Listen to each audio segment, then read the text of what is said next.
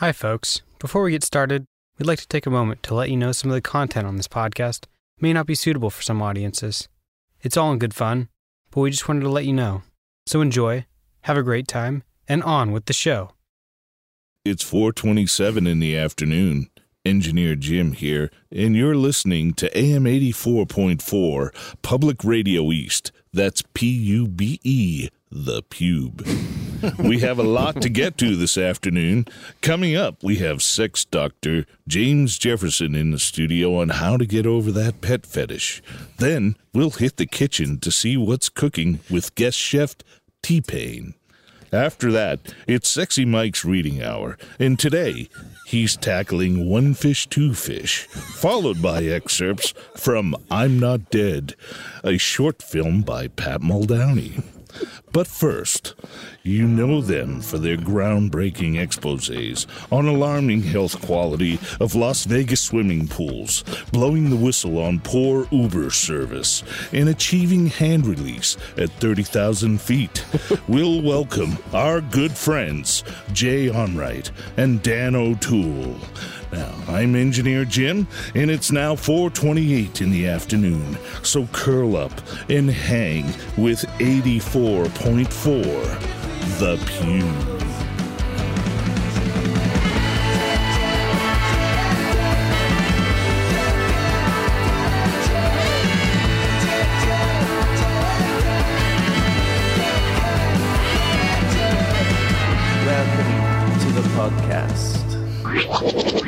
Previously on the Jay and Dan podcast. Jay Onrait. It's real too. Oh, it's sweet. Made from the tears of baby beavers. Ah.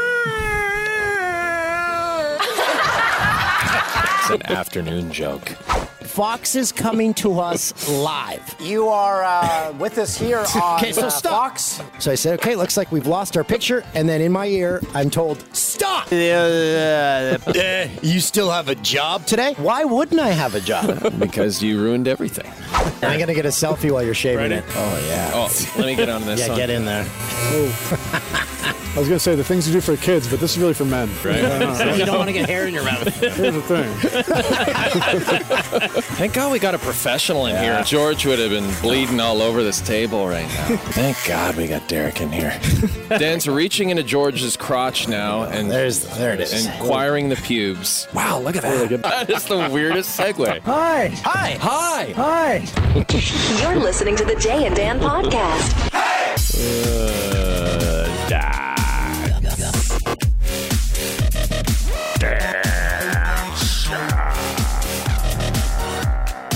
It is the Eric Lindros episode, episode 88. 88.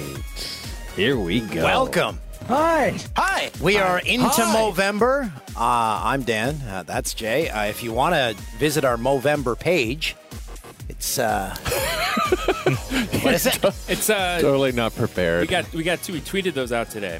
I was, Oh, was did we? hoping they. I was hoping they'd come to our Movember dot co- not com dot co. But I think it's co. Yeah, What's a webpage? mobro.co slash j hyphen on right. Mobro.co slash dan hyphen Okay, that's- I think actually it's mobro.co slash fox hyphen sports, I think.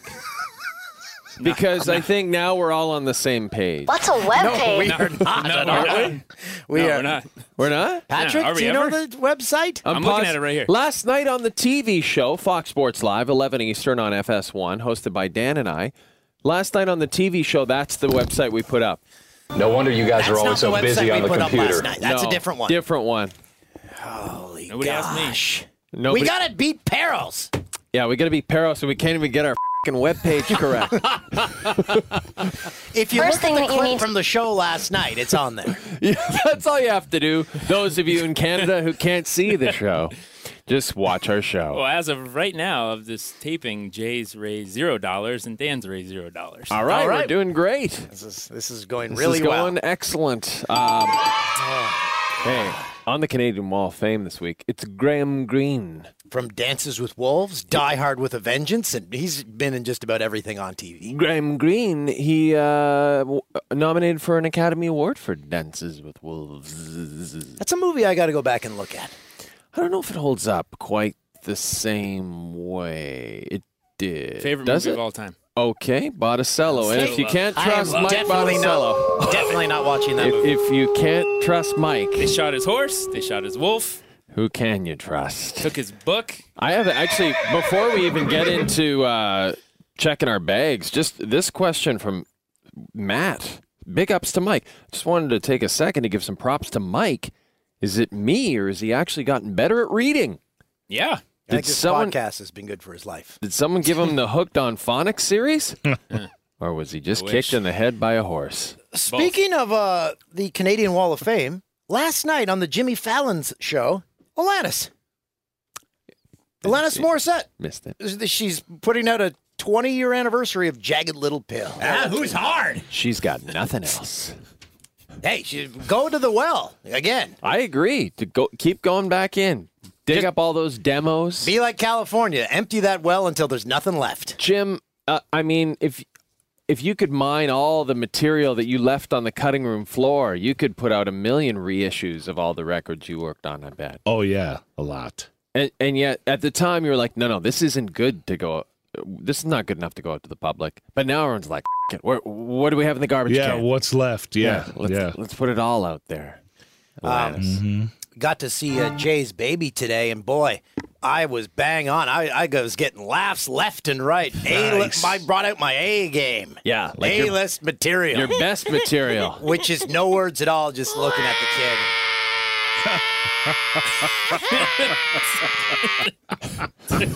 oh my god. the hell was that? I didn't, I didn't know it was that long. That was terrifying. do we still have Patrick? Do we have the drop, the Matt Dunigan drop? Someone was asking about that. The oh, Oh, yeah, oh nice. I love that one. Oh we got a new one though. Oh, what's the new one? We've had it from. Yeah, you, Okay, Oh, here's a glad Here, you two are on I'll- the same um, page again. Man. Oh, All this right. is terrible We'll be right back podcasting. with that. Sorry, everybody. Hey, guess who our guest is today? Who? Episode 88. It is FS1's Tim Brando. Brando. What a voice. That Tim guy Brando. can call a college football game. You're going to love uh, Tim Brando. Oh, let's hear the drop. It's the autumn of Dan. Yeah, I'd like to actually I like discuss that one. this. I posted something on Instagram yesterday. Movember folks very uh, graciously sent us hats. So I was Yes. wearing a Movember hat. Yeah. And I, I took a picture on the beach with my mom and my aunt. They're here, so I was showing them uh, the beach. Threesomes. And everyone's like, uh, everyone's like, eh, what, what are you, a skater kid? I'm wearing a f***ing hat. No, but it, it kind of did look because you had like the, you had the kind of skater shades, and then you had the skater hat. So everyone's probably like, "Yeah, I guess Dan's a skater now in Just, LA." just read the highlights, will you? Yeah, exactly. Just let me take my picture. but you did go check out the awesome skate park in Venice Beach. Oh yeah, uh, we saw the uh, the Z list skaters. They were like, if they made it down the ramp and up the other side, they were like high fiving each Yeah, other. yeah. They're like, "I made it out of the pool. All right, take an hour break, Yeah. Maybe." My mom and my aunt had to get out of there because it was causing them stress. They're like, oh, ah! I know it is kind of No! it is kind of terrifying. The worst is when the guys don't wear helmets, and you're like, "What if someone like cracks their skull on this pool?" What, what does everyone do? Do you just hang out? Like, ah, you say, let's get the hell out yeah, of here. let's all leave.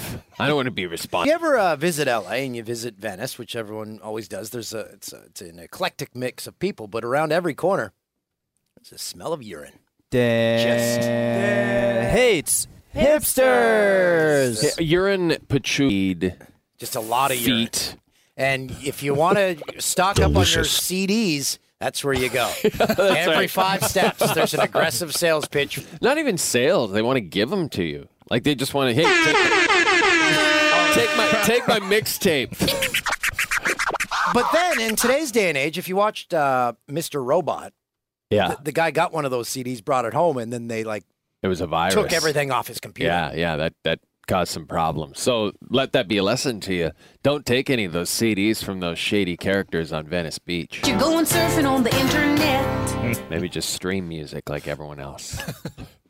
Yeah, CDs, guys. Pull Get it, with the times. pull it together, guys. Pull. Oh, I'm going to give Dan my uh, Pioneer receiver because I got a new one. I got a new one, Jim. Score! That's awesome. Yeah, yeah. You So- got a new one. I got an LFD, Jim. I'm getting an LFD. Yeah. So you're gonna have to come over. We'll have a vinyl listening session. That's Did awesome. Jim just jizz? Yeah. Yeah. Sweet. What did you expect?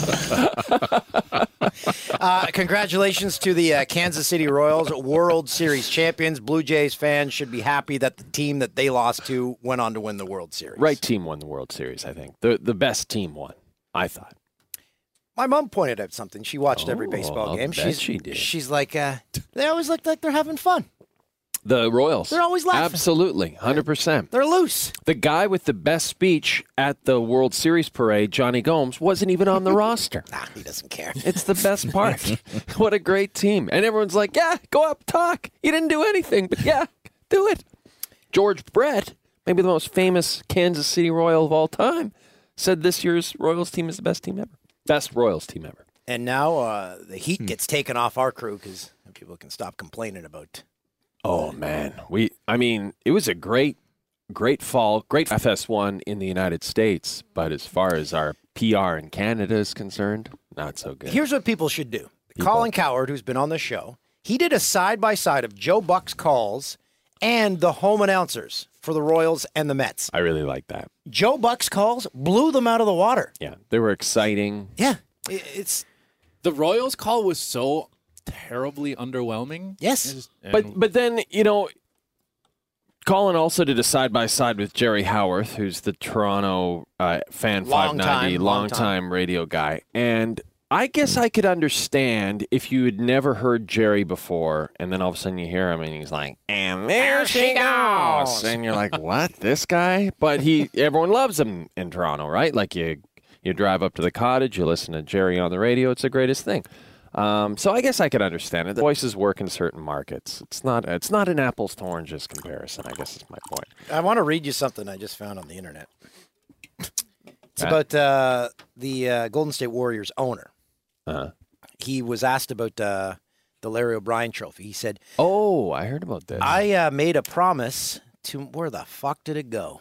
There we. Just learning. I had made a promise to myself that I would sleep." Reveals Lacob, Lacob. Lacob, uh, which rhymes with Jacob. Yeah. Uh, Nicole and I did sleep with it. That's his fiance. Correct? Then he says, uh, they, they were going to ask more questions. He said, I'll leave it to the imagination. We had a lot of fun with it. he jizzed inside the Larry O'Brien But there's- trophy. It's like a bucket, and then he poured the jizz onto her face. But but there's nowhere, it's just a big ball. Yeah, And on then- the edge of a bucket. Well, I don't even think there's an opening there. It's like concave on the back. Oh, there's an opening. Wow. Score. So weird. Bringing new meaning to the term hoop stuffer. That's what I call a dunk. Splash Brothers. And uh, once again, whenever a trophy's handed out, the World Series trophy, it's very odd looking, but it's very unique. It seems very frail. Every second, I'm like, that thing's gonna break. And, and someone put online, they put a picture of people holding up the Stanley Cup and said, try do that with the baseball trophy. and someone said, you can hold any trophy up. you, you can do that to any trophy. You It's can, true. You can hold it up. And I didn't know, but you used to get, if you win it, you used to get mini replicas. Dontrelle Willis said, no, they don't do that anymore. You have to buy it because it's um, it's uh, sent out to Tiffany's. You have to spend twenty thousand dollars if you want your own Why mini. would you want a replica? If you win it, I would. a mini replica? Because I think you get a mini replica if you win the Stanley Cup. But wouldn't you want just the ring?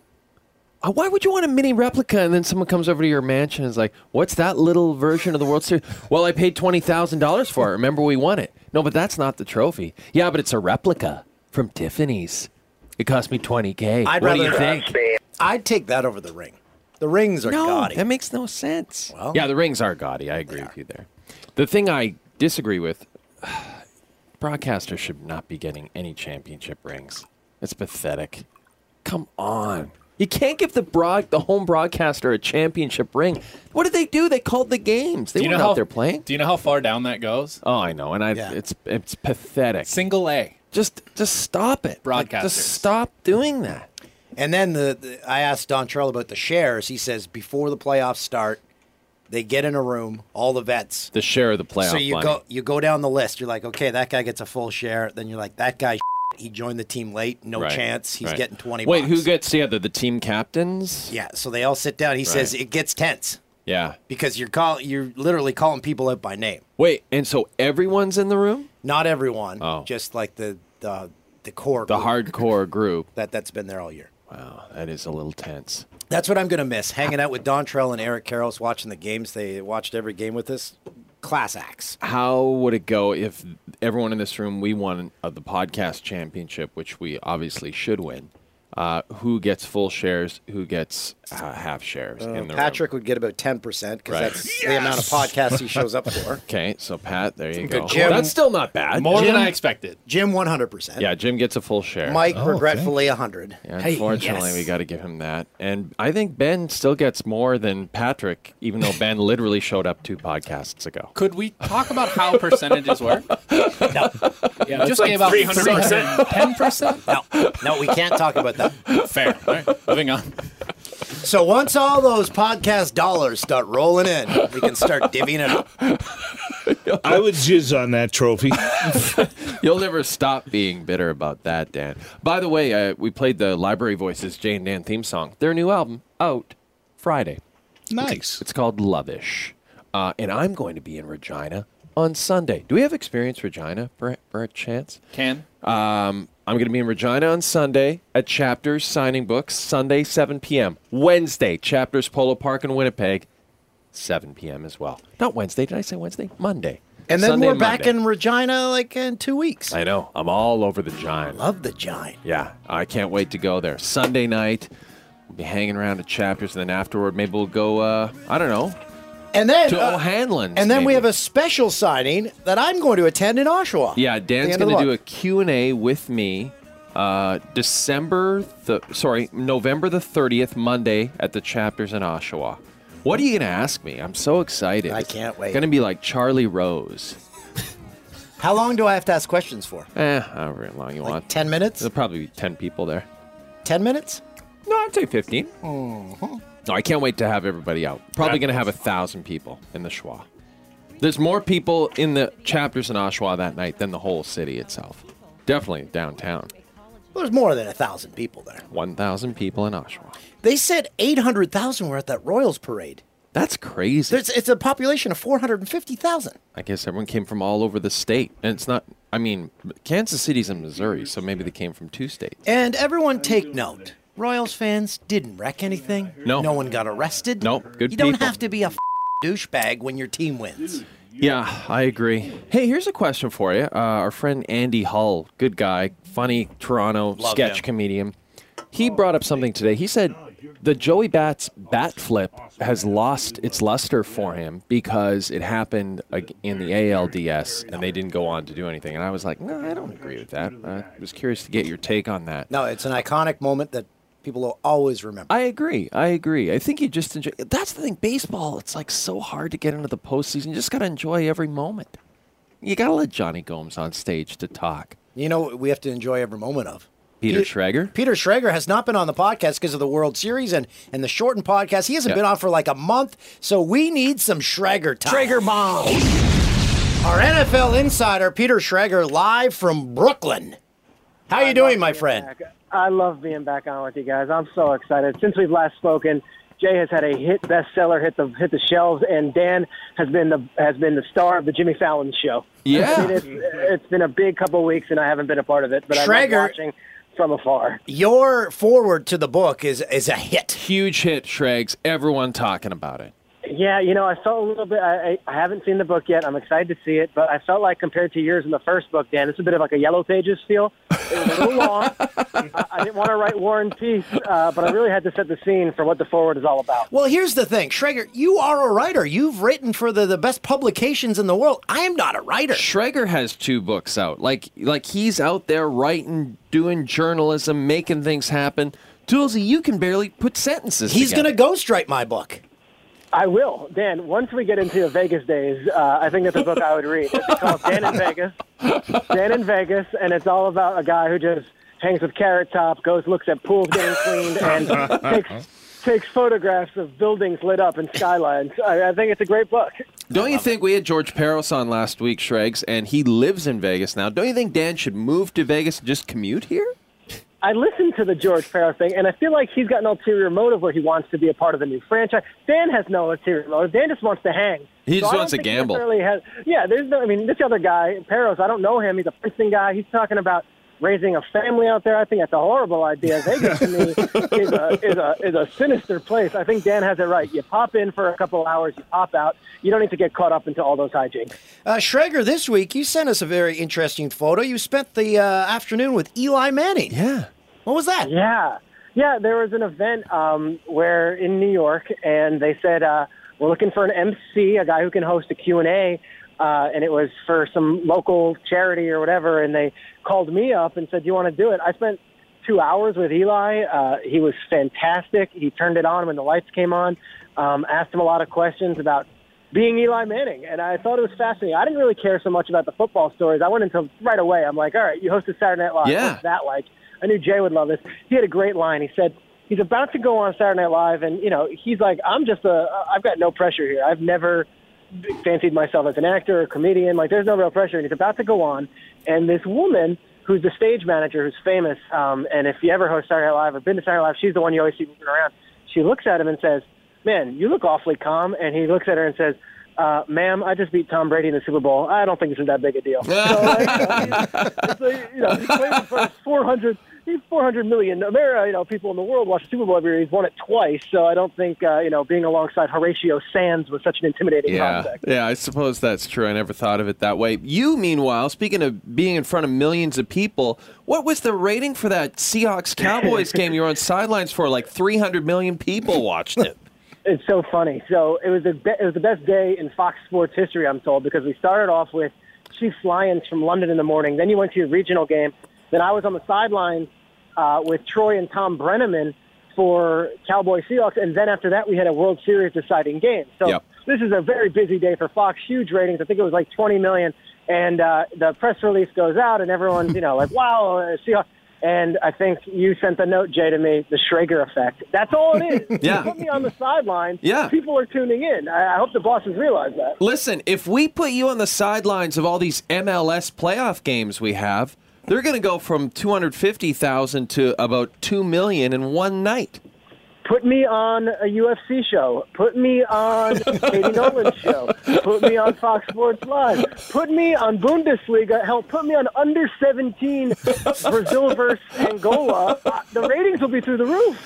Uh, so, did you get any inside info? Uh, Dallas and Seattle both have uh, very strong followings in Canada. What can you tell us? What What was your I'm going to tell you this, I'm, Dan. I love that question. I, the Cowboys, I'd say, just be patient. The NFC East is bad enough where if you just hold out to Week 11, when whenever Romo gets back and you're within a game or two, it's winnable. Okay, the Seahawks to me are fascinating. Here's oh, really talking about them, right? Here's the deal with the Seahawks. they just they just held their last two teams without a touchdown on the road. They won two games. They've got those early season collapses out of them. How about their next four weeks? Let's go through it. Bye week, okay? And then they have three straight home games. Those three games and the bye week, that means 35 nights in a row. Those guys can sleep in their Stay own bed. home. They Mm. have not played the Arizona Cardinals yet. They haven't played the Rams or the Niners at home. They've got the Ravens. They've got the Steelers who are banged up, and they've Yep. got the Browns out of the conference. Ooh, man. I don't know. Everyone's talking about the Packers and the Panthers. I look at the Seahawks and I look at what they can do. And last year they went three and three, then won nine of their last ten. To me, the Seahawks might still be the team to beat in the NFC. That's a great Wow. point, Shregs. I never thought about it. Their offense looked so inept the last couple of weeks. I, I kind of dismissed it, but that's an excellent point. You know, another great point was made on that broadcast. Troy Aikman, I mean, he loves you, Shregs, and you're so terrific on the herd with Cowherd. Aikman is like pumping your tires like no He's one has being ever. funny. He's being funny. So we spend the week together, and I mean, look, I, I I keep my distance for the most part. He's Troy Aikman. I'm not trying to be uh, too in his face, but we do get along, and he's fantastic at what he does. And he listens to Cowherd, so he hears me on it. So he loved it. They were like hyping up Donald Trump, and I don't know if you heard the clip of it. And he, he's like, they've got all the big guests: Donald Trump, Peter Schrager, like a really sly line that, like, I don't know if anyone in America picked up, but I was dying on the sidelines. Troy's great. Oh, we might happen to have that here. Hey, have a listen. Tomorrow on FS1, Colin welcomes special guest Donald Trump to the herd. That'll be good stuff. The herd with Colin Cowherd tomorrow at noon Eastern on FS1. And if you miss it, we'll have the Trump interview tomorrow night at 8 o'clock Eastern Time. Boy, Cowherd, he's just bringing in the guests. I mean, you got Donald Trump and Peter Troy Schrager. Aikman, Troy Aikman, all the big leaguers. Hey, Shregs, can Aikman, What a legend. can Aikman even walk around Dallas? Oh, it's amazing, dude. It's pretty cool um, to be with him at a dinner because like, we all go out on a Friday night dinner, and it's a group of eight guys. It's the crew, and I love being a part of this crew because, you know, Erin's usually in my seat, Joe Buck's usually in Brennaman's seat, but that crew has been together for over 20 years. Director, producer, you know, AD, BA, all these guys, and they roll deep, and they've got such history. And Aikman in Dallas, you're right. I mean, it's like saying. You know, I'm walking around like I'm Troy Aikman in Dallas. I don't think there's even an analogy. Like, he is Troy Aikman in Dallas. You know, I'd say Michael Jordan in Chicago, but he at least is you know, been removed a bunch of decades. With Aikman, he lives in Dallas. He's still a very part of, of a lot of the charitable organizations in Dallas. And quite personally, he is still the biggest name in Dallas sports. So Yeah. Walking around with Aikman, I mean, I'm a single, I'm a married guy now, but I can't imagine it being a bad situation if you're a single guy just hanging off his bootstrap. Oh man, big time. Toolsy should do that. Toolsy head over to head over to Dallas, rip it up with Aikman, look at some empty pools. it's a very flat, flat place, Dallas. So I don't think there's enough skyline. Uh, what's uh, next on the agenda? I'm really excited. I'm going to Pittsburgh for the Oakland Raiders Pittsburgh Steelers. Oh, the Raiders are so fun to watch this year. They're so fun to watch. They've got such a young team, but this is like the litmus test game. Are you mm. guys for real or are you guys a joke? Because if you're for real, you go into Pittsburgh and you beat them without Le'Veon Bell. The wild card is still in their grasp. I don't think they're going to win the AFC West with the, with the Broncos there, but Raiders haven't been to the Super the playoffs since 2003 when they went to the Super Bowl. Dan, this is the game. Are you for real or not? I'm so excited to see it. Schrager, before we let you go, uh, Tim Brando's coming up. Any stories Oh, about Brando? ask about Chat. Uh, I think it's called Chateau Brando. He lives in like he. Okay, so Brando's amazing. He's maybe my favorite guy in the world. Um, he lives in Shreveport, Louisiana, and he like has like a little media empire in Shreveport, and he calls his house La Chateau. Um, this guy is unique. I, I can't wait to hear Timmy B because last year we did a game together. He took me right under his wing. There, there is no better guy to hang with. And uh, you think Aikman's cool? You got to meet Brando. I can't wait. We're gonna call him right now, Shregs. Thanks for uh, coming on the pod and and have a terrific night in Carroll Gardens. Hey, I love both you guys. God bless. All right, That buddy. is Peter Schrager, our NFL insider. He's a great follow on Twitter at P Schrags, P S C H R A G S, P Schrags on and Twitter. New episode of the Peter Schrager podcast out today with Will Brinson. Oh, all right, perfect. Double- Traeger bomb. Can't wait to, to talk to Brando about the Shreveport Pirates. And also, uh, Brando, this is interesting, auditioned for Wheel of Fortune once. To host it. Yeah. Not to be a contestant. Contestant. I don't know if you have to audition to be a. Show up? Ryan Field was a contestant. He works On- here at Fox. No, Price is Right. Oh. Wasn't he on I say? Is Right? Yeah. Or was he on yeah. Wheel of Fortune? Price is Right. Price is right. Sorry, I got my, my game. Josie, why don't you go on Price is Right? That'd be great. I would love that. Uh, I want to thank. Um, Why do you do it? It's like right. It's like right over here. It's like a hop, skip, and a jump in CBS Television I'd, City. I'd have to leave my house. Uh, I want to thank Ironhead Clothing uh, for sending me some shirts. I'm wearing one of their. Uh, Thank you, shirts right Ironhead, for sending all of us. Sure. Huh? Sorry. Ironhead, good Canadian company. Go they to- make some great stuff. Go to janedan.com, get yourself some Jane Dan shirts Yeah. for the holiday season, or maybe a mug. Maybe you go, JaneDan.com. you go to get a mug like Dan's drinking out of right there. It Dan, makes your beverages more delicious. drinking straight vodka. And Can we post get the some of the pictures. mugs? Say that again, Pat. And post the pictures. I Yeah, want to yeah. see because I know a ton of people have talked about how they've bought it and ordered it. We need them to start posting one. Yeah, yeah. See that. Hmm. Start sending us some pics of you, uh, bottomless, topless, and Jay and Dan gear. Tim Brando, this goes for you too. Uh, you know, if you have a Jay and Dan T-shirt, we want to see a picture of you, preferably with pants on, though, Tim.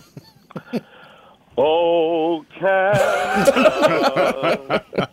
Uh, I've we been just, warming, I've been I've been warming that up all day. That's pretty good. Mr. Brando, welcome to the podcast. We just had Peter Schrager on here, and he was raving about you. He said you are quite possibly his favorite human. well, consider the source. Okay, uh, he's really good at NFL insider information, However, you you wouldn't want him necessarily to be making company recommendations. I well, he mentioned he mentioned Chateau Brando. Can can we Yeah. talk a little bit about that?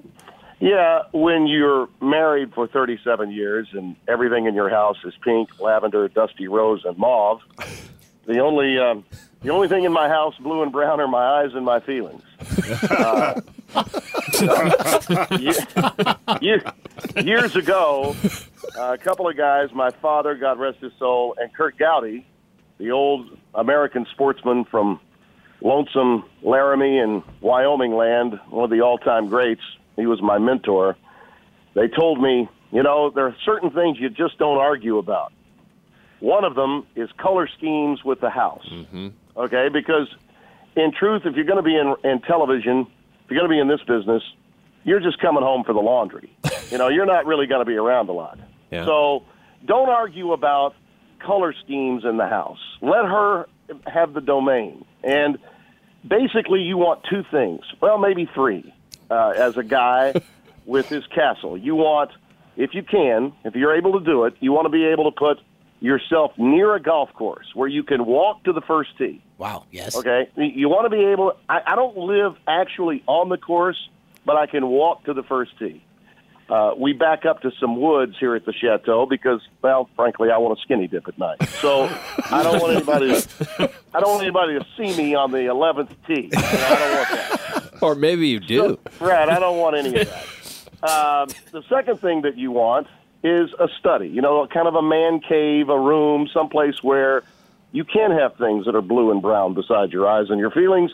And and I like a, a gracious assortment of um, my past on the walls to remind me that I am the damned great broadcaster that I really am. There's so no question. so you know, kind of a memorial while you're alive. I mean, why why have a memorial only when you're dead? You should have it while you're alive. Exactly. So I've got one. Yeah, I've got one in my study.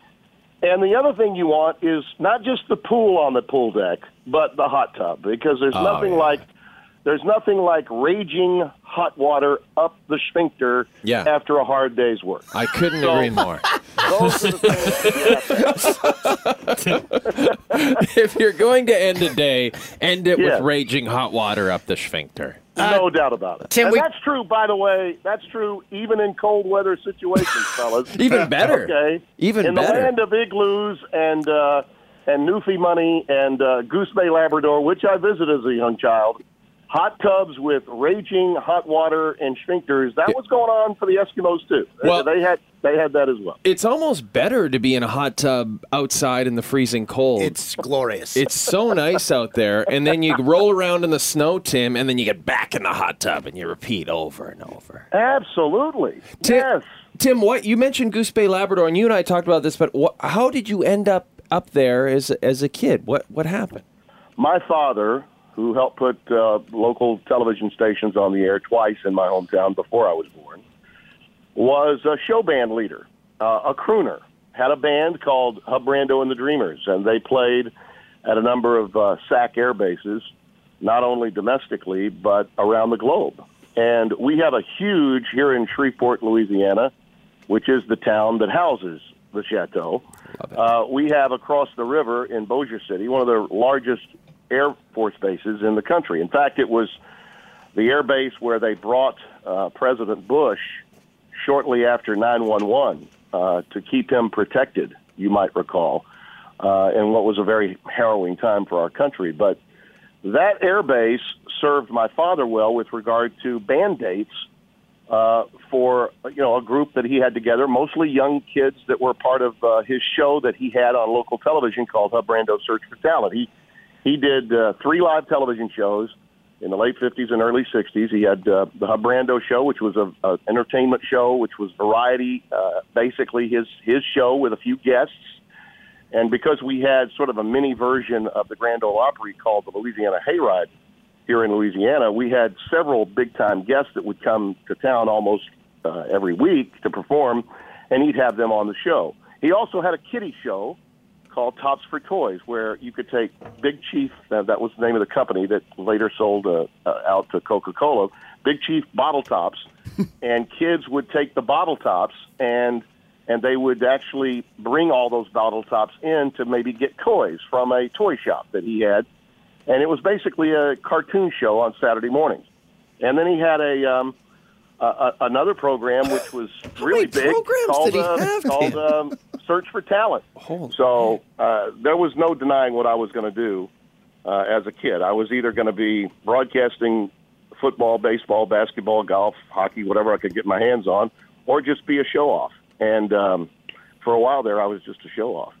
Tim, we, we can't uh, talk about Shreveport, uh, considering uh, our fan base uh, for the podcast is predominantly Canadian, without talking about the Shreveport Pirates. Yes.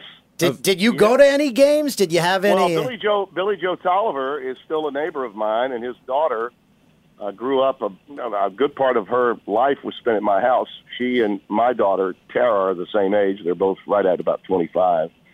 And Billy Joe came in from the NFL to be the, the quarterback for the Pirates when Forrest Gregg was actually coaching that team. And Billy Joe never left. You know, he's a good old West Texas boy, and he was very comfortable here, and he never left. In fact, I I think he's still working working as a host for one of the casinos and playing a lot of golf. As you know, he's still a scratch golfer and has won the celebrity event in Tahoe many many times. But yeah, I, I went to those games and you know it's kind of sad because they they they actually were really well supported, but as you know, they had some problems with ownership before they got to Shreveport, and that same ownership issue uh, bothered the franchise once they moved down here. I, I I miss the CFL being in the United States. I thought it was a a great wrinkle. Uh, I wish that uh, they had had better planning with it, and I wish that it would have worked because I, I thought it was a lot of fun, especially in markets, you know, the size of, of ours. You know, the so-called uh, flyover state markets. You know, the the Shreveports, the Des Moines. You know, towns like that need something to hold on to, and um, it's a shame it didn't work out. Well, the, Vegas had a team, and I never forget the the lounge singers sang "Oh Canada" in the very first game. you absolutely blew him out of the water. well, he sang it to the tune of "Oh Christmas Tree." yeah, right? he sang it to "Oh Tannenbaum." Oh, Tannenbaum, and uh, not quite the Do same realize? thing. Do you realize how many times I had to sing that for my friend John Saunders just to get him to take me to a hockey game? Oh, really? No. oh so my God! He says, "Well, I'm not taking you to a hockey game until you sing okay." And, and and know a little bit of the lyrics, okay? Please, you know. So- and um, So wait, now we got to talk about this, Tim, because you. So your past, you've you've worked for uh, ESPN, you've worked for CBS, and now you work for uh, with us at Fox and FS1. And so you did work with John Saunders, and for some of our listeners who are maybe a little younger and don't know who John is, a hugely successful, famous broadcaster in the United States, works for ESPN and has for years, and is Canadian. So. You worked with John and, and and Chris Berman and all those guys kind of back in the old days, and you were telling me that you know you, you watch what Dan and I do, and it kind of reminds you of when you guys were hosting Sports Center back in the day, back in the late '80s and early '90s. Yeah, especially when we had to do the two thirty shows. You know, the late late night shows. Um, we, the late Tommy Mees and I would have some fun. God rest his soul. That was such a sad ending to, for him, and and but he was. We were all so very close, and um, it was a great time in all of our lives. Uh, we were all in our late twenties, early thirties. Uh, in a lot of ways, cutting our teeth nationally, but doing things because we were so fu- filled with vim and vigor we were doing things and working extra hours and didn't care. We just wanted, we knew we were part of something special. And uh, I, I, I made the press release when they hired me had my name and John's on at the same time. He was coming from uh, uh, WMAR in Baltimore. I was coming from WAFB in Baton Rouge. And uh, I had already done some remotes for them. I'd called some USFL and some college basketball and some top rank, low rank, you know, ham and egg boxing, you know, for Bob Arum, all the different things that they had in those days as a freelancer. But when I was hired full time, John and I came in there at the same time, and you know, we were the second wave. You know, uh, Bob Ley and Berman and and Mees, and the, they were the uh, the constants. In fact, in those days, uh, there there were still a couple of guys that uh, uh, that that had not left yet that were still they're still there. Well, John and I just wanted to fit in, and uh, he actually, believe it or not, taught me how to play golf. And I told him when I write the book, I can't wait to. Um, all hockey guys know how to play golf. They're all really really good, and baseball players, which is what I was as a kid. You know, front foot hitter. You know, you can't. You got to stay behind the ball when you hit it. You know, John allowed me to suck at golf and take me to golf courses all through New England And uh, I said, you know, when I write the book, I can't wait to give you credit for my 10 handicap. You know, some, it's like salt and pepper. You know, it's like Sammy Davis, Peter Lawford. It's like uh, uh, Black Canuck teaches white Republican from the South how to play friggin' golf. I mean, who could. That Who should have been a write reality show back then. Oh, that would have been great. But I always had happy feet uh, in the studio. I, I was using it to get out to call live sporting events. That's what I always wanted to do. And in fact, when the original game day started with Beano Huckabee, huh, unbelievable, Beano and Lee Corso and myself started that thing up. I really wanted out the whole time, and they they finally uh, uh, enabled me to do that uh, in '89, '90, and I moved and built the chateau. Stayed with them another four years, and then Fowler moved in to do game day.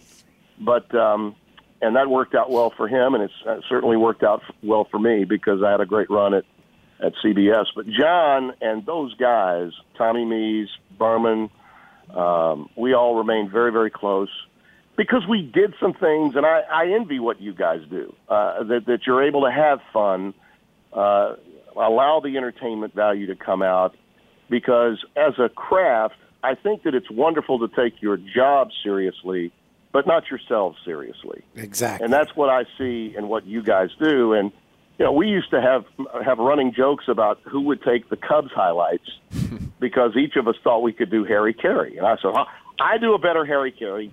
You got to let me have the Cubs. You know, no, no, I do a better Harry Caray. And so, can I? And I finally convinced someone that I could do Harry Kalas, who did the Phillies, and Harry Caray. so we could call it. And this was right at the peak of uh, Eastwood's last Dirty Harry movie. So we called it Dirty Harry Kalas Caray highlights. Um, you know, crazy things uh, at two thirty in the morning, and that was a lot of fun. And I and I always look back on those days as the most enjoyable, fun-filled uh, time in my life. And I think what you guys are doing is right along those lines. And I love the fact that our bosses uh, give you that that leash and allow you uh, the room to go out and do that all the time because you're awfully good at what you do. Uh, we were more of a ham and uh, you know meat and potatoes generation, and if we stepped outside that realm of meat and potatoes, sometimes people didn't like it so much. But we, uh, you know, we did it anyway, and and if somebody talked us out of doing it, then we'd say, okay, well then give us the eleven o'clock show instead of the one at two thirty in the morning. yeah, yeah. people don't like when we uh, what we do sometimes too. But hey, whatever. Well, I was going to ask you about that, Tim. Like you, so you know, you do. You're at ESPN. You're at CBS, the Tiffany Network. It's a Yeah. bit more buttoned down, uh, and and then you come to FS1, and and are you just like, oh my god? Like, do, do sometimes you just shake your head and say, who are these people? Who hired them? who hired all these people I'm working with today? well, there's um. How did they put Schrager on the sidelines? What were they thinking? well, imagine this with Schrager. I got to work with him after I was doing a Thursday night college football game in, in Corvallis. I'm doing um, uh, an Oregon State football game on a Thursday, and the bosses called me and said, "Hey, we really would need need you to do an NFL game for us on a Sunday. Could you know we're going to bring the left-hander out of the bullpen? Can you help us out?" And I said, "Sure, happy to do it." That's one of the things that I you know, hoped that they would do with me uh, because I can uh, wear a number of caps. And uh, so I said, yeah, sure. They said, well, okay, when you get to Buffalo, Buffalo, I went, Buff- Buffalo? I'm going where? so my first NFL gig for Fox was going from Corvallis to Buffalo. And, uh, and Schrags, I mean, he did, without him there, I mean, it was like instant caffeine when I walked into the room. You know, he's like, well, let me tell you this, let me tell you that. Let me tell and, you know, as a kid, and then, and then the other thing, of course, you know, I watched you all the time when I was a kid. Oh, thanks, Peter.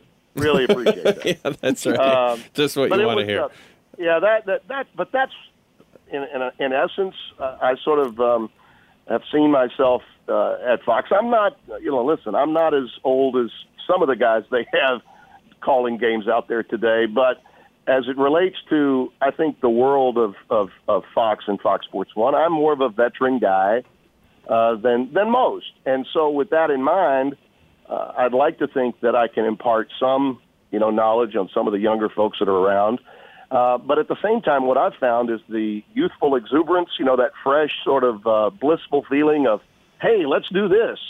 That's kind of taken me over and uh, and has made for I think a lot more fun for me. I've had people say to me, "Gosh, Tim, you sound like you're having so much fun now," and the, the, I am. That's you know, awesome There's a hear. reason. You know, uh, Jay, Dan, people can see when you know the the audience is a lot more sophisticated now than it used to be, and they know they can feel tension when it's there. Uh, I, I believe in that, and your audience is a loyal audience. I think people that watch a college football game, that's a loyal audience. You cannot fake chemistry anymore. The likability thing is real, and and I believe that. Um, for me anyway, I, I've found that the Fox Edge, and I'd heard about it before I got there. I have found that what the Fox Edge really is, is that the people that empower those of us that are on the air at Fox, they determine after a lot of consensus whether you're what they want or not. And then once they've determined that, they say, okay, go ahead and do your job. And by and large, they let you do your job. That's true. I can't deny that. They let the producers produce. They let the directors direct. They let the announcers announce. And and and basically, they're saying, "Go be who you are." Okay, t- uh, here's what we're going to do, Tim. We got a little segment on this podcast called Rapid Fire. What we have All right. done is we have sent uh, tweets out from the Jay and Dan podcast Twitter account, and now the questions have come in from the followers, and now we're going to send them to you. So the quick, quick answers here. Here we go. And Mike Botticello is going to read the questions. Rapid fire. We spend all our money on that right there, Tim. That intro. God, that was heavy duty. I Yeah. loved that. All right, first one's from Trevor Hockham. What's the best sports city? Oh, I like that one. Good question. You know, pro towns always get that, and I'm going to go with a college town because it's my passion. Okay, I'm going to go instead of go, everyone would go Boston, right? Oh, the Red Sox, the Celtics, the Patriots. I mean, that's that's everybody would go with that. I'm going to go with a college town and say Austin, Texas. Oh, love yeah. going, love going to the land of the eyes of Texas. The land of Andy Roddick. Oh man, beautiful! It's Austin's a great town. Great town. All right, from Mark Harding. What's the best game you've ever called? I, I did a I did a I did a regional final college basketball game in 1998 with one of my heroes in the industry, Al McGuire, the late great Al McGuire. You know, and a- after the games were over, he'd always dance with the players. Rhode Island was up by six over Stanford with less than a minute to play at the Kiel Arena in St. Louis. Arthur Lee made a big steal. There was a pass to Mark Madsen. Remember the Mad Dog, Mark Madsen? Oh, Or yeah. slam dunks it. Then there's an inbounds pass. Arthur Lee with another steal gets a layup, foul, count it. They get another free throw, put it, put it in.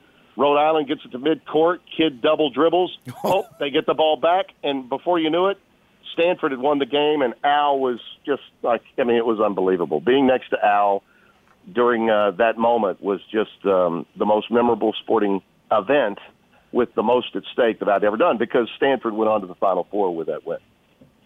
Uh, this one is from Evan Richard. Who is your favorite Canadian of all time?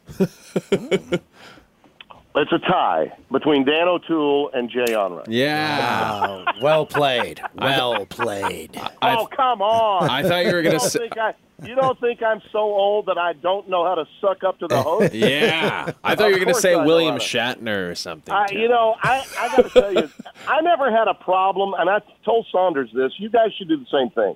I'm fine with you guys making millions, all of you Yeah. that come in from Canada. Yeah. Just do me a favor and go back one time, one time only, and do it the way they do it south of the border at the very least. Get in the trunk of a car and then come through, and then make your money. That's, that's all I ask. Just once. Do that. That may be how we leave. That may be how they send us back, Tim. Uh, a couple more here. Okay, we'll do two Yeah. more here. Uh, from Hassan Masood. Who is your favorite TV commentator, past or present? Oh man, that's a tough one. Are we talking news or television or, or sports? Does it matter? Yeah, anything. Anything. Um, my my hero was Curt Gowdy. I, I just thought he was the best, and, and maybe before your time, but I named my youngest brother Kurt after Curt Gowdy. He's now um, in Burma, the former Burma and Myanmar, uh, bringing uh, democracy, democracy to journalism there. This guy is really bright. He got all the brains in our family. And he's named Kurt because I was in love with Curt Gowdy, who in, that, in my day in the 70s, as I was being brought up, 60s and 70s, he was doing World Series, Super Bowls, Final Fours. The guy did it all. And then on Sunday afternoons on ABC, a competing network to NBC, he and Phil Harris would, you know, being a duck blind, sipping some Crown Royal and knocking down ducks. I love that. to me, that's a man's man. If you can call all those sports and then get drunk in the woods and shoot ducks on national television, how good is that? that is pretty good. That is a man's man. I wanted to be Curt Gowdy. Thank God I met him and we became great friends, and he mentored me through the early stages of my career. He he met all the expectations that I had of him when I met him. I love that. And our last rapid fire question, Mike. From Spencer Loeb, how did you break into the business? Well, you know, it was either this or paint white lines down the streets of my hometown. Pretty much fear. Uh, my father not only got me in front of people on the stage singing "Me and My Shadow" and "You're Too Old to Cut the Mustard Anymore," and and allowed me to play the drums and and and do all the things that I did with the show band before I was ten or eleven years old. But I also got to do radio high school play by play. I quit playing football in the ninth grade. I continued playing basketball and baseball. But my father had gotten into the hotel motel business, bought a hotel in, in Monroe, Louisiana, and the local station there needed a play by play guy. And the guy knew my father. And he said, Hub, would you be happy? And Dad said, as long as you let me pick the uh, the guy that's going to work with me, having no idea it would be his 14 year old son. My father and I did radio play by play for Neville High School in 1971, and I did that through my entire high school years. I worked, it was a father and son radio play by play and color team. He did the play by play in the first half, I did the play by play in the second half, and um, that's how I broke in. That's And- amazing. And I knew at that point that there, this, this is it. This is all I've, I, I ever wanted to do, and it's all I'm going to do. And you're doing it. Uh, Tim, this has been awesome. Uh, we, we, you and I have been going back and forth, and we wanted to get you on for a long time. But we really appreciate you uh, welcoming us, uh, not only to the network but to the country and a little little fraternity of broadcasters. Uh, and we really appreciate you taking some time to come on the show. And, and Well, hey, I- well, maybe we'll have you on again. We could talk about the Shreveport Pirates a little more.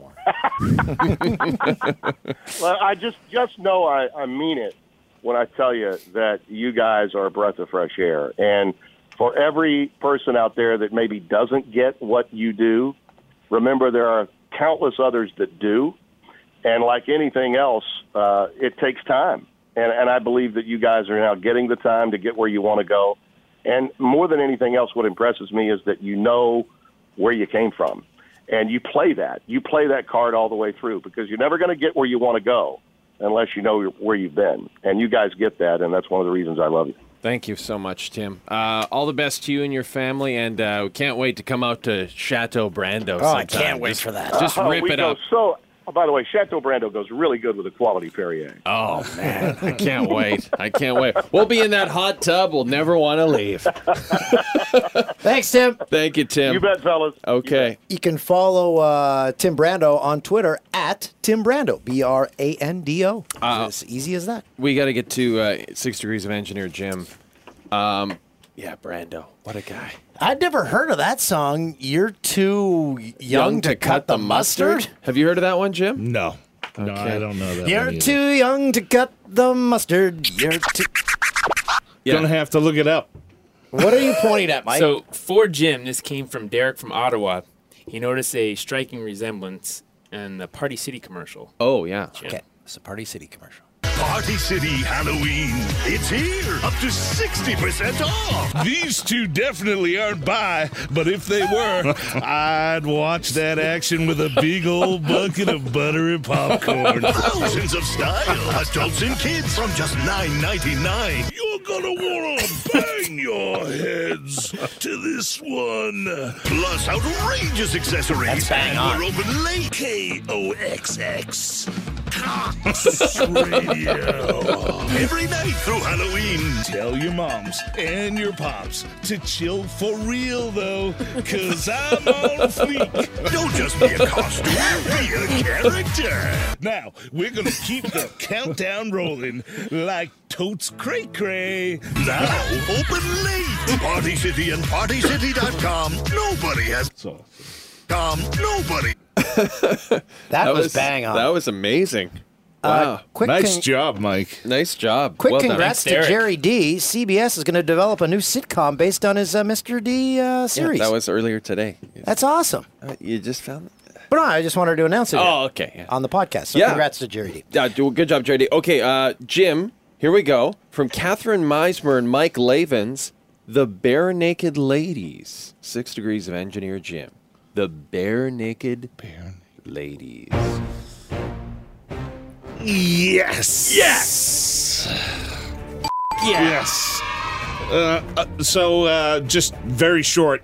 Um, never worked with them, but did meet the lead singer, uh, Stephen, Steven Page? Steven Page. The former lead singer. Formerly, Yeah, that's right. That's yeah. right. Yeah. Uh, he.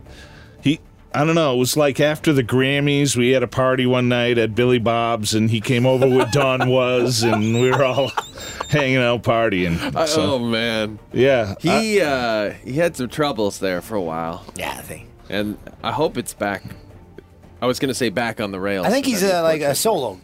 Solo. Solo Yeah. on, uh, doing some Well, I told. I think I told that story. I went that to see- might have been when he was off the rails, so to Yeah, speak. I, I think it might have been. I, I think I told that story. Louis C.K. Um, was doing a stand-up show in Toronto, and he sent out a tweet like at the beginning of the day and just said, "Does anyone want to open for me? Like I have no opening act." And Steven Page got back to him, came on, sang three songs right before the show. It was Oh, fantastic. It cool. really yeah, good. Mm, super talented guy. yeah, he's I- very great voice. One uh, week, boo. That was their big hit. But that, that was Ed. I think that was the other guy, who- or was it? Remember that huge album when they struck it big in the states? That's that album was massive. Yeah, that was the one week album. Yeah, that right? was Yeah. yeah. so huge. But they were big. I mean, they were kind of cool because they they became big in Canada. They sold a cassette tape. It was That's a right. yellow cassette tape, and they kind of made it themselves and distributed themselves. And it got into record stores, and they be, kind of became a phenomenon up there. I there. love that. And then they signed a real record deal. Had the worst album cover for any first album in history. Remember that ball? Oh my Beach god! Ball? Yeah. Yeah. Beach ball. Yeah, they were Beach Ball. They were the original. Beach Ball. Stunt was the name of that album. Stunt. The the big one. Yeah. The one Yeah. with one week. Okay, and here's another one, Jim. I'm I don't I can't believe we've never asked you this one. This is from Scott from New Brunswick. Newbie. Green Day. Hmm. Uh, Green Day. Green Day. Yes. Yes. A great, great connection to Green Day. Oh. Uh, yeah, I actually golf with Mike Dirnt, the bass player in Green Day. What? So- what? What Why are we just hearing this? What? Yeah, yeah, he's a great guy, man. He's really cool. But they're, Um, they're drummers off the, his rocker. right? Trey Tré Cools, all those guys are just salt of the earth. They're just the greatest guys. And uh, a very good friend of mine, Mike Fasano, who is just he's a great drummer in his own right, but uh, he's a drum tech for Tré Cool. He does all the Green Day records. He works with a lot of great bands. Um, he's very very close with those guys and uh, we play golf together all the time and every now and then uh, we'll meet someplace to play golf and who shows up but mike Dirnt. so Wow. yeah he's, he's a great guy we have a lot of fun How's his hearing? I, I would expect someone in a band like that. To, That's a great question. Like are- actually fine you know it's it's crazy um, you'd be surprised how many of those guys they actually they talk so soft. It's like when you talk with them, it's like you know, and it's like, wait a minute, aren't you supposed to be deaf and talking super loud? And it's you know, they they'll talk soft. They just you know, soft talker. Yeah. they've heard enough loud I'm not talk. saying I'm not saying Mike Dirnt is a soft talker. I'm Right. just saying in general, I Right. found a lot of musicians, you know, they don't speak up and talk really loud. You know, They're, they're like Patrick, he's a soft talker. Yeah Patrick rules. He's he's an ST. Patrick is the man, and and also uh, in Green Day, uh, actually, uh, very many many years ago, you know, I built studios for uh, all the Guns guys, and really great, unbelievable home recording studios. And uh, sort of through Mike and everybody else, Billie Joe Armstrong, this is before I met Mike and all the other guys, uh, gave me a call and asked my advice on putting together stuff for a home studio for himself. Cool. And I hooked him up with uh, the guy that uh, I'd been working with for years, and and his name's Art Kelm, who's now like head of Capitol. And uh, yeah, and So he helped you- him out. Jim, could you just spend all your time putting together home studios for for musicians? Yeah, oh yeah, yeah. Or Yeah. for us, when we uh, host our, when we retire from this and host our morning radio show. Oh, out but of our we never have to leave our home. Do you know? I would love to, that. Would just be the highlight of my Wouldn't career. that be a great be gig great. if we all just do the show out of Dan's apartment? I just, Be I mean, awesome. can I have the mic so I just lie in bed and Yeah. talk? Yeah. Hey guys, what's up? And and they're, they're But I couldn't put, stick out those easy words. that, that would be the problem. yeah. Every morning, some shady woman would come out of Dan's room. Yeah, anyway, I'll, yeah, I went to. Uh, anyway, it was all dudes. See, I think I think personally, I think Dan would be awesome in helping me write a book. Yeah, Yeah. Nah, I don't have the attention span. that's the problem. You can't keep them. Hey, if you're writing a kid's book, I'm in because that that's Yeah. like ten words. Yeah, Me that's too. The, that's the thing I've noticed about all the kids' books. They're literally ten words. There's like one sentence, and there's five. One sentence per page, and there's five pages. Yeah. Poo poo. yeah, Pee pee. yeah.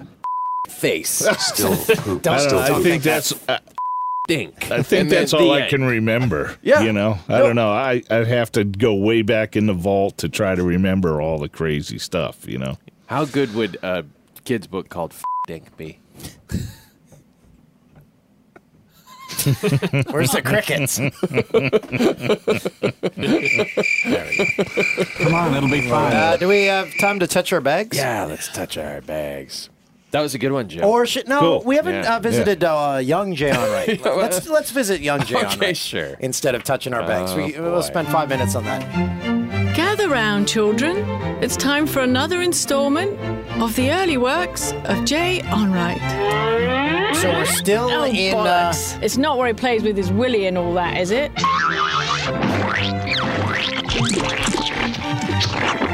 we're still in the sports line days Yeah, we're still. in an ill-fitting suit. we we need to get different tapes here, but I think this is the end of it. Okay, This is the let's last, uh, let's wrap her up. wrap left in the this segment up forever. Well, the NFL announced today that the Cleveland Browns expansion draft will be held February 9th of next year. The team will be allowed to pick between 30 and 42 players from other NFL teams. The franchise will begin playing the 1999 season in a new Lakefront Stadium in Cleveland. Well, time for one In more break. When we Cleveland. return, we will shift the focus back on Brett Wait, Hull. wait, wait. It's key that the Cleveland team will play in Cleveland. Oh my God! Nobody was editing my copy. Now that he's a Dallas star, will he reach his ultimate goal of winning a Stanley Cup? Turns out he did. Stay tuned. Sportsline is back right after this. Listen to that guitar riff, Jim. Love it. Yeah, the licks. What's Brett Hull weighing these days? 300? Oh my God! He must be enormous. They're back from commercial. Okay, maybe it is stretching it a bit to say that Brett Hull would have been our weatherman if he would have stayed in Calgary. But either way, Hull's had an amazing NHL career. This Oh, has past he? season, he signed Oh. with the Dallas Stars in hopes Idiot. of achieving his ultimate goal, winning a Stanley Cup. Blake Olson reports. Blake Olson. Well, if you've always wanted oh, one of your Blake got favorite cut out. Blake got snipped out. We tighten this thing up. Where's Blake Olson now? Dead. Is he? I have no idea. I hope not. You guys have Randy Rhoads playing guitar in the studio. Yeah, it for you. sounds very Randy Rhoads-esque. Yes, yes. Gone too soon. Yeah. race car driver's uniform, now you can.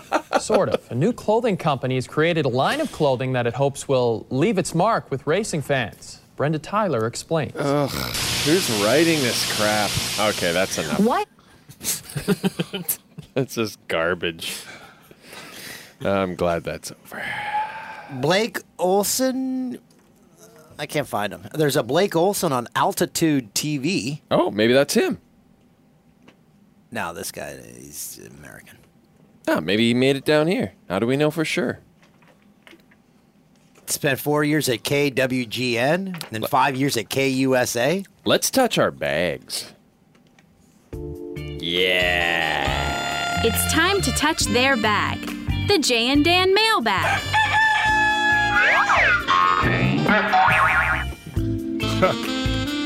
I love it. I've got a good one here. Oh, but I can't find it. I just. Oh, here it is. Okay, listen to this. You'll love this, Toolsy. Chad Scott. Subject ALDS Game 5. Hey, Bods. Miss you up here in the Great White North. Quick story in question. I go to the University of Saskatchewan. Me and a group of friends were drinking at the University Bar on a Tuesday before the Jays Game 5 against the Texas Rangers. It was 12.30 a.m. Me and a bod in that group decided we should go to Toronto to check out the game. We went and printed off tickets, then checked for flights. I know, backwards. And found a direct flight to the 6, departing at 5:30 a.m. Score. Got upgraded to first class. Score. Wow, awesome. In between there, I had to finish an assignment and have a quick nap. When we got to Toronto, I started to freak out because I was getting sober and realized I had two fairly large papers due in the coming days. Little did I know we were about to experience the greatest Blue Jay game in the last 23 years. Just wanted to say that after the game, the streets were wild, and I realized that Toronto's a crazy city.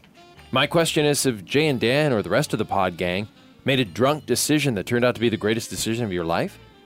Is it a little late to tell the story? I just thought the proud Canadians like yourself would like to hear. I wanted to attach a picture of my journey, but I can't do that on here. Get your together, Mike. My the- fault. That's from Chad Scott. I like that one. Have you ever had a drunken decision that uh, turned out to be the best decision in your life, Dan? No. I did. What? Having sex with my wife. Guess what? Baby? She had a kid after that.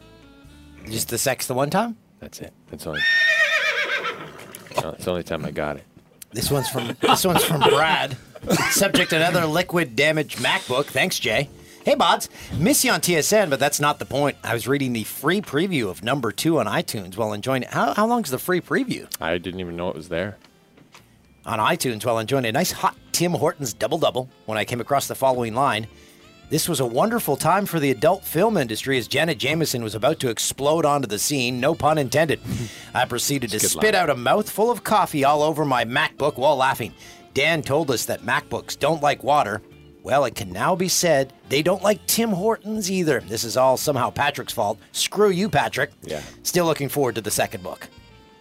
It's a good one. was a bit harsh to bookstores now. Patrick there. Wow. one more here from Caleb. Hey guys, loyal listener since day one of the TSN days, I noticed Jay brought up how great it would be to be at the brass rail after the Jays series clinching win against Texas. I was in Toronto for the game with my friends, getting absolutely torqued at Gretzky's. Torqued, I like that. We decided to head over to the rail for a few more cocktails after. The only Jays conversation I got that night was from hobos outside hacking darts. It did feel great to have my Edwin jersey on in there. It also felt like a drunk idiot. P.S. Dan, you complain about a $10 cab ride but fly to Vegas every weekend? Priorities, I guess. Keep up the great work, fellas. I don't go every weekend. you when are you going this weekend? Uh, All right, everyone, that's the podcast. it's great to, to not be encumbered by time anymore because we don't have to rush to the set in case the transmission goes down. I know, it's pretty awesome. It's been a blast hanging out with you cats. When was the last time everyone was here? I know. It's been a while. Been a while. Been like a solid month. It's been a while since uh, I can't wait to ask Jim if he has any connection to Staind. Remember that uh, video with all the candles? Oh, God. Yeah, For that yeah, song? yes, yeah. They were terrible. I'm Aaron t- Lewis? I, I, I, I think I do. yes! yes, I think I do. And uh, Mike, you gotta loop together all the yes from Jay whenever there's a connection. Sure. Just boom, boom, boom, boom, boom, boom. Just a reminder, all guys. those. I will be in Regina this Sunday and Winnipeg this Again, Monday. the date, the date. Uh, seventh, eighth, Let me check the calendar. no, calendar. ninth. Just show up every day. Jay This might be Sunday, there. this Sunday, I'll be in Regina at Chapters signing books. This Monday, I'll be in Winnipeg Polo Park Chapters signing books. 7 p.m. both nights. Come on out. We're gonna have a great old time. Hi. You have the dates? Yeah. So uh, this Sunday, uh, Regina Yeah. chapters. Uh, Monday the 9th chapters, Wi- Winnipeg. Okay, so 15th Sunday. chapters. Oh, oh, hold on, hold on. Let's just get I'll one go week at through a the whole time. thing. One, one week at a time. So Sunday's the eighth. Yes. Regina. Sunday, Sunday's the yeah eight, yep. Yeah. And Monday's the 9th. Right. Can't Yes. wait. 7 p.m. Wish you guys were coming with me. I wish I was there, man. I would love to go uh, so You guys bad. should come to Have a Oshawa. great time. I would love that. Oh, they're all Oshawa? coming to Oshawa. Everyone Oshawa come Monday to the Oshawa. 30th, Yeah. 7 p.m. 7 p in Oshawa. I'll be showing up at 8. Q and A hosted by Dan O'Toole. That's fine. If you show up at 8, we'll just start with without you. Get some kid in the audience to ask some questions. Go check out the new Library Voices album.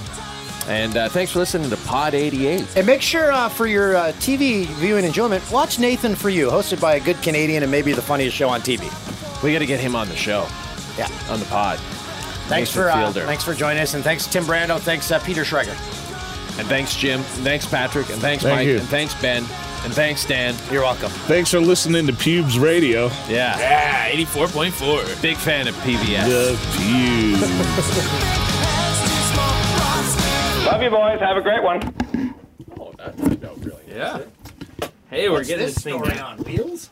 It was uh, shirts made from skid marks from race cars. what?